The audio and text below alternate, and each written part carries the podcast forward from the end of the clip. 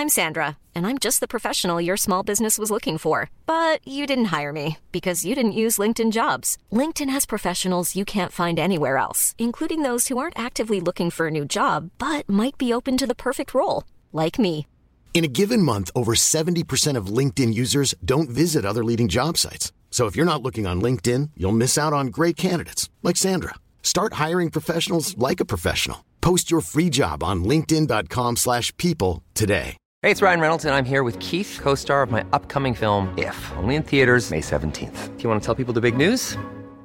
All right, I'll do it. Sign up now and you'll get unlimited for $15 a month in six months of Paramount Plus Essential Plan on us. Mintmobile.com slash switch. Upfront payment of $45 equivalent to $15 per month. Unlimited over 40 gigabytes per month. Face lower speeds. Videos at 480p. Active Mint customers by 531.24 get six months of Paramount Plus Essential Plan. Auto renews after six months. Offer ends May 31st, 2024. Separate Paramount Plus registration required. Terms and conditions apply if rated PG.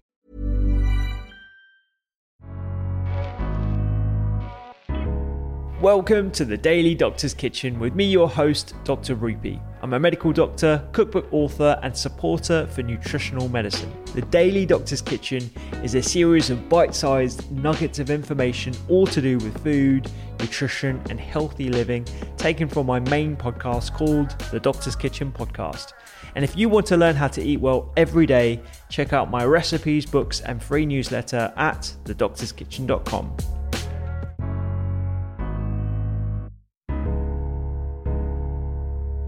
And even at an adult age, I'll be honest, uh, a lot of the news um, is uh, it's focused on negativity because that's what sells.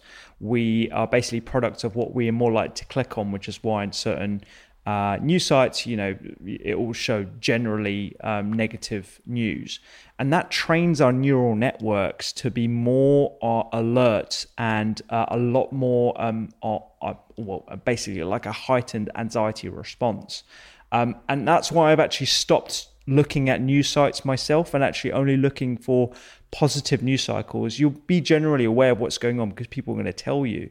But I'm actually trying to train my own neural networks uh, to be a lot more responsive to uh, the positive aspects of what's going on in the world. I wonder if that's something that, that you do yourself or, or how you tolerate the news. Yeah, no, I mean, absolutely. Our subconscious brain, I think, is we don't realize how much we're receiving all the time from the world around us.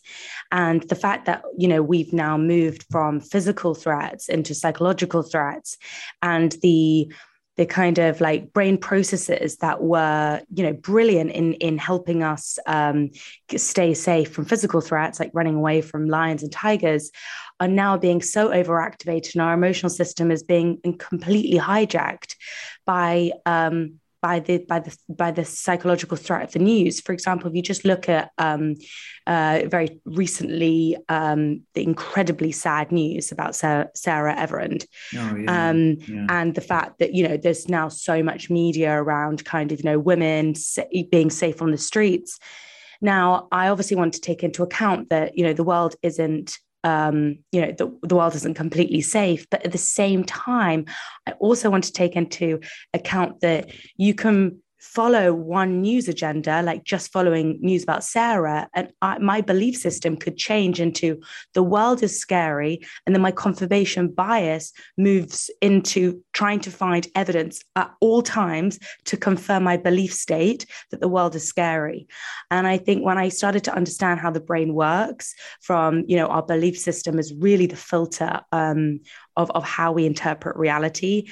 And that can make the world more scary if we want it to be. But also, if we set our belief system to say, okay, you know, obviously there are, you know, tragic things that can happen. So keep your eyes peeled. But on the whole, the world is safe.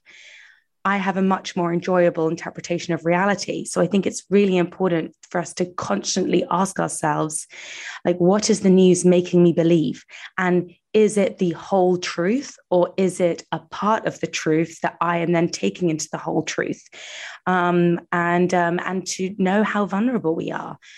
Um, for example, everything that unfolded with Afghanistan, I became glued to it, absolutely glued to it. And I didn't sleep for days because I was like, because it was the first time in history we were really watching something unfold in real time. I could go onto Twitter and I could watch civilians' videos, and it was literally like we were in our own worst movie.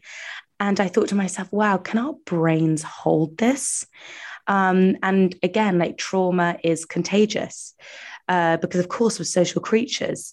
So I think, uh, uh and I had really had to make sure that I took a day off following this this world crisis, just to remember that actually there was nothing I could do from and sitting in London and um, if you're kind of a highly sensitive person, like I am, or, or an empath, or someone that kind of like deeply like feels other people's emotions, I think it's even more important to know that about yourself, and then to also um, um, to know when your ability to change things, like where the edge and the edges are blurry, but kind of being lost in the emotion of it is not necessarily helpful for them or you.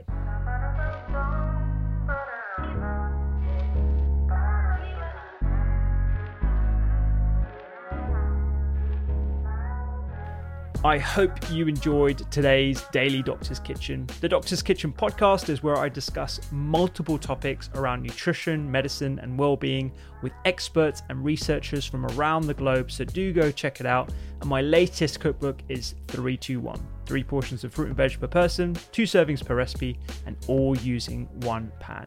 Find me on social media at doctors underscore kitchen and sign up for recipes every week at thedoctorskitchen.com. I'm Dr. Rupy.